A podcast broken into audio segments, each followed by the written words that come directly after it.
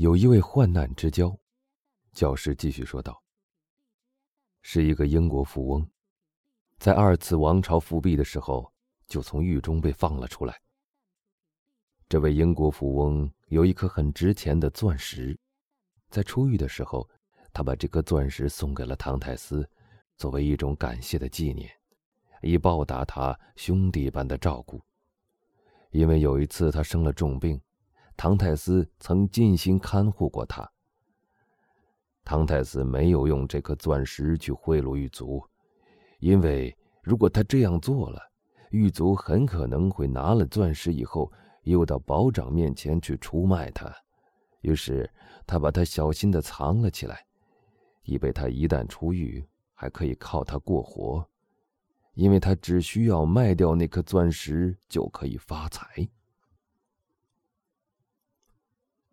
那么，我想，卡德鲁斯带着热切的神色问道：“那是一颗很值钱的钻石喽？”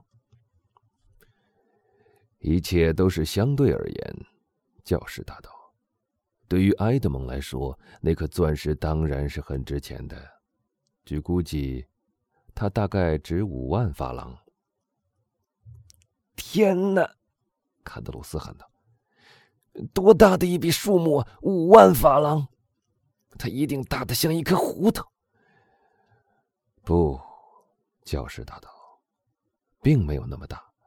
不过您可以自己来判断。我把它带来了。卡德鲁斯尖利的目光立刻射向教士的衣服，像要透过衣服发现那宝物似的。教士不慌不忙的从他的口袋里摸出了一个黑胶皮小盒子。打开盒子，在卡德鲁斯那惊喜的两眼面前，露出一颗金光镶嵌在一只戒指上的光彩夺目的宝石。这颗钻石，卡德鲁斯喊道，他热切的紧盯着他，几乎喘不过气来了。您说值？五万法郎吗？是的，还不算托子，那也是很值钱的。教士一面回答，一面把盒子盖上，放回到他口袋里去了。但那钻石灿烂的光芒，似乎仍旧还在望得出神的客栈老板的眼前跳跃着。这颗钻石怎么会到您手里的呢，教士先生？难道埃德蒙？让您做他的继承人了吗？不，我只是他的遗嘱执行人而已。在他临终的时候，那不幸的年轻人对我说：“除了和我订婚的那位姑娘以外，我以前还有三个好朋友。我相信，对于我的死，他们都会真心哀痛的。我所指的三位朋友，其中一个叫卡德鲁斯。”客栈老板打了一个寒战。另外一个教士似乎没有注意到卡德鲁斯的情绪变化，继续说道：“叫腾格拉尔，而那第三个虽然是我的情敌，却也是非常诚意的爱我的。”卡德鲁斯的脸上现出了一个阴沉的微笑，他想插话进来，但教士摆了摆手：“先让我把话说完了。”假如您有什么意见的话，那是再说好了。我的第三个朋友虽然是我的情敌，却也是非常爱我的。他的名字叫做弗尔南多。我的未婚妻是叫……啊，等一等，等一等。教师继续说道：“呃，我忘记他叫他什么名字了。” Miss Itis，卡德鲁斯急切的说：“不错。”教士轻轻叹了口气，继续说道：“是梅塞特斯。”说下去啊！卡德鲁斯催促说：“请给我拿一瓶水来。”卡德鲁斯急忙完成了客人的吩咐。教士在杯子里倒了一些水，慢慢的喝完了它，又恢复了他往常那种沉着的态度，一面把他的空杯子放到桌子上，一面说。我们刚才说到什么地方了？埃德蒙的未婚妻叫梅塞特斯。一点不错。你到马赛去。”唐泰斯这样说，你懂吗？完全懂的。把这颗钻石卖了，然后把钱平分成五份。世界上仅有这几个人爱我，请你每人送他们一份。为什么分成五份呢？卡德鲁斯问。您刚才提到了四个人呢。因为我听说那第五个人已经死了，第五个分享者是他的父亲。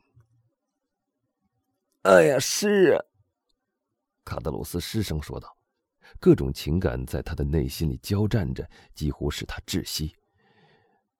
可怜的老人，是死了。这些我都是在马赛听说的。教士竭力装出满不在乎的样子，回答说：“老唐泰斯死后又过了这么多年，所以有关他临终时的详细情形，我却探听不到。您知不知道那位老人最后那些日子是怎么过的？”“哦。”卡德鲁斯说道，“谁还能比我知道的更清楚了？”我可以说，就和那可怜的老人住在同一层楼上。哎，是的，他的儿子失踪还不到一年，那可怜的老人就死了。他是得了什么病死的？哦，医生说他得了肠胃炎，但熟悉他的人都说他是忧伤而死的。而我，我几乎是看着他死的。我说他死于……死于什么？教师急切的问。死于饥饿。饿死的。教师从座位一跃而起，大声叫道：“什么？最卑贱的畜生也不该饿死！即使那些在街上四处游荡、无家可归的狗，也会遇到一只怜悯的手投给他们一口面包的。一个人，一个基督徒，竟会让他饿死，而他周围……”又都是些自称为基督徒的人，不可能！哦，这太不可能了！我所说的可都是实话。”卡德鲁斯答道。“你错了。”楼梯口有一个声音说道。“你何必要管跟你无关的事呢？”两个人转过头去。看到了一脸病容的卡尔贡特娘们斜靠在楼梯的栏杆上，她因为被谈话的声音所吸引，所以有气无力的把她自己拖下了楼梯，坐在最下面的楼梯上，把刚才的谈话都听去了。关你什么事啊，老婆？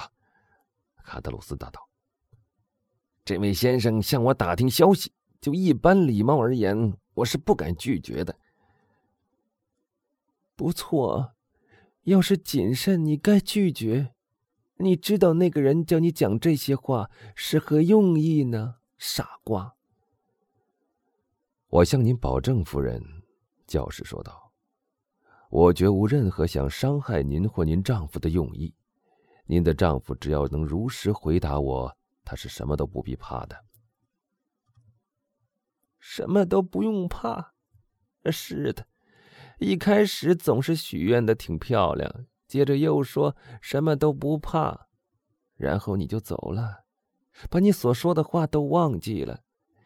等那倒霉的日子来了，祸事就落到了可怜虫的头上，他们甚至还不知道这祸事是从哪儿来的呢。好心的太太，您尽可以放心，祸事绝不会因我而降临到你们身上的。我向您保证。卡尔贡特娘们又嘟囔了几句别人听不清的话，然后她又把头垂了下去，由于发烧而在不住的发抖。那两个谈话人重新拾起话头，他刚坐在那儿，听着他们所说的每一个字。教士不得不又喝下了一口水，以镇定他的情绪。当他已充分恢复常态的时候。他说道：“那么，您所说的那个可怜的老人，既然是那样死去的，一定是其周围的人所抛弃的了。他倒并没有完全被人抛弃，卡德鲁斯答道。那个加泰罗尼亚人梅塞泰斯和莫里尔先生待他都非常好，但那可怜的老人不知怎么极厌恶弗尔南多那个人。卡德鲁斯带着一个苦笑，又说道：“呃，就是您刚才称为唐泰斯的忠实而亲爱的朋友之一的那个家伙。难道他不是这样的吗？”教师问道。“哥斯巴，哥斯巴。”坐在楼梯上的夫人低声埋怨的说：“你想说点什么？心里可有点数。”卡德鲁斯显然很不高兴被人打断讲话，所以他对那女人不予理睬，只是对教士说：“一个想把别人的老婆夺为己有，还能称他对朋友忠实吗？唐泰斯，他有一颗金子般的心，只要人家自称和他要好。”他就会相信。可怜的埃德蒙，但他幸亏始终不曾发觉，否则在临终的时候要宽恕他们可太难了。而不管别人怎么说，卡德鲁斯用他那种充满庸俗的诗意的乡谈继续说道：“我却总觉得死人的诅咒比活人的仇恨更可怕些。”傻瓜！卡尔贡特娘们大声说道。“那么，您是知道弗尔南多怎么害唐泰斯的了？”教师问卡特鲁斯。“我，谁也不如我知道的更清楚了。”那就说吧。哥斯巴！卡尔贡特娘们又开始大声的叫道：“随你的便吧。”你是一家之主，但假如你听我的话，就什么也不要说。好吧，好吧，老婆，卡德鲁斯回答：“我相信你是对的，我听从你的劝告。”那么，您决定不把您刚才要讲的事情讲出来了吗？教师问道。“哎，讲出来又有什么用呢？”卡德鲁斯问。假如那个可怜的孩子还活着，亲自来求我，我会坦白的告诉他的，谁是他真正的朋友，谁是他的敌人。那时或许我倒不会犹豫。但您告诉我他已经不在了，他已不再能怀恨或复仇了，所以还是让这一切善与恶都与他一起埋葬了吧。那么您愿意？教士说道。我把那本来预备用来报答忠实的友谊的东西，给你所说的那些虚伪和可耻的人吗？这倒也是，卡德鲁斯答道。您说的对，而且可怜的埃德蒙的遗产，现在对于他们还算得了什么呢？不过是沧海一粟罢了。你也不想想看，那女人说道。那两个人只要动一动手指头。就可以把你压得粉碎的？怎么会呢？教师问道。难道这些人竟会这样有钱有势吗？您不了解他们的身世吗？不了解，请你讲给我听听。卡德鲁斯想了一下，然后说：“不，真的，说来话可太长了。”好，我的好朋友。教师回答说，语气间显示出这件事和他毫无关系。讲与不讲是您的自由，尽可随便。我尊敬您处事的谨慎态度。这件事就算了吧，我只能凭良心尽我的责任了，去履行我对一个临终的人所许下的诺言。首先要做的就是处理这颗钻石。说着，教士又从他的口袋里摸出了那只小盒子。打开盒子，让钻石灿烂的光芒直射到卡德鲁斯眼前，使他看得眼花缭乱。老婆，老婆，他喊道，他的声音被紧张的情绪几乎弄得嘶哑了。快来看这颗值钱的钻石！钻石！卡尔贡特娘们一面喊，一面站起身来，用一种相当坚定的步伐走下楼梯来。你说的是什么钻石？哎，难道我们说的话你没听到吗？卡德鲁斯问。这颗钻石是可怜的埃德蒙·唐泰斯遗留下来的，要把它卖了，把钱平分给他的父亲、他的未婚妻梅塞特斯、弗尔南多·腾格拉尔和我。这颗钻石至少值五万法郎呢。哦，多漂亮的一颗钻石！那女人喊道。那么，这颗钻石所卖得的钱，五分之一是属于我们的了，是不是？卡德鲁斯问，一面仍用他的眼睛贪婪的注视着那颗闪闪发光的钻石。是的，教师答道。另外，还有本来预备给老唐泰斯的那一份，我想我可以自由做主，平均分配给还活着的四个人。为什么要分给我们四个人呢？卡德鲁斯问。因为你们是埃德蒙的好朋友啊。那些出卖你、使你倾家荡产的人，我才不会把他们叫做朋友呢。那女人自言自语的低声说道：“当然不。”卡德鲁斯立刻接上来说：“我也不会。我刚才对这位先生所说的就是这一点。我说。”我认为对背信弃义，甚至对罪恶反而加以仇报，是一种侮渎神灵的行为。要记住，教士一面回答，一面把宝石连盒子一起都放进了他的衣服口袋里。我这样去做可是您的错，不关我事。请您告诉我埃德蒙那几位朋友的地址，以便我执行他临终时的嘱托。卡德鲁斯真是紧张到了极点，大滴的汗珠从他的额头上滚了下来。当他看到站起身来走向门口，像是去看看他的马究竟有没有恢复体力，使他能够继续上路的时候，卡德鲁斯和他的老婆互相交换了一个意味深长的眼色。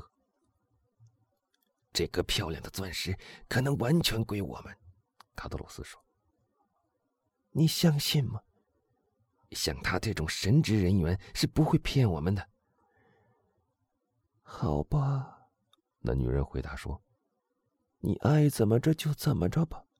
至于我这件事，我可不想插手。”说着，他重新上楼到他的房间去了，浑身痛苦的抖着。虽然天气非常热，他的牙齿却咯咯的打颤。走到楼梯顶上。她又回过头来，用一种警告的口吻对她的丈夫大声说：“戈斯巴，你可要想清楚了再做呀！”我已经决定了，卡德鲁斯答道。卡尔贡特娘们儿于是走进了他的房间。当他脚步踉跄的走向他的圈椅去的时候，他房间的地板吱吱咯咯的叫了起来。他倒在圈椅里。像是已筋疲力尽了似的。你决定了什么？教师问道。把我所知道的一切都告诉您，他回答。我认为您这样做是很明智的，教师说。倒不是因为我要知道您想对我掩饰的事，我可丝毫没有这种意思。只是因为，假如您能帮助我按照遗言人的愿望来分配遗产，嗯。那该多好！我也希望如此，卡德鲁斯回答。他的脸上闪耀着希望和贪欲的红光。现在，那么，请您开始吧，教师说。我在等着呢。等一下，卡德鲁斯答道。说不定当我说到最有趣的那部分的时候，会有人来打扰我们，那就太可惜了。而且您这次光临，应该只有我们自己知道才好。他一面说着，一面轻手轻脚的走到门口，把门关了。为了更加小心起见，还把门栓拴上了，像他通常每天晚上所做的一样。这时，教室选了一个可以舒舒服服的听讲的位置，把他的座位搬到了房间的一个角落里。在那儿，他自己处在阴影里，而光线却可全部照射到讲话人的身上。于是，他低下头，握着手，或更确切的说，是把双手紧绞在一起，以备全神贯注的听卡德鲁斯讲述。卡德鲁斯则坐在他对面的一张小矮凳上。要知道，我可并没有逼你这样做呀。”卡尔贡特娘们用颤巍巍的声音说道。他像是能穿透他房间的地板，看到楼下所进行的事似的。够了，够了，卡德鲁斯答道：“这件事你不必多说了，一切后果由我来负责好了。”于是，他开始讲起了他的故事。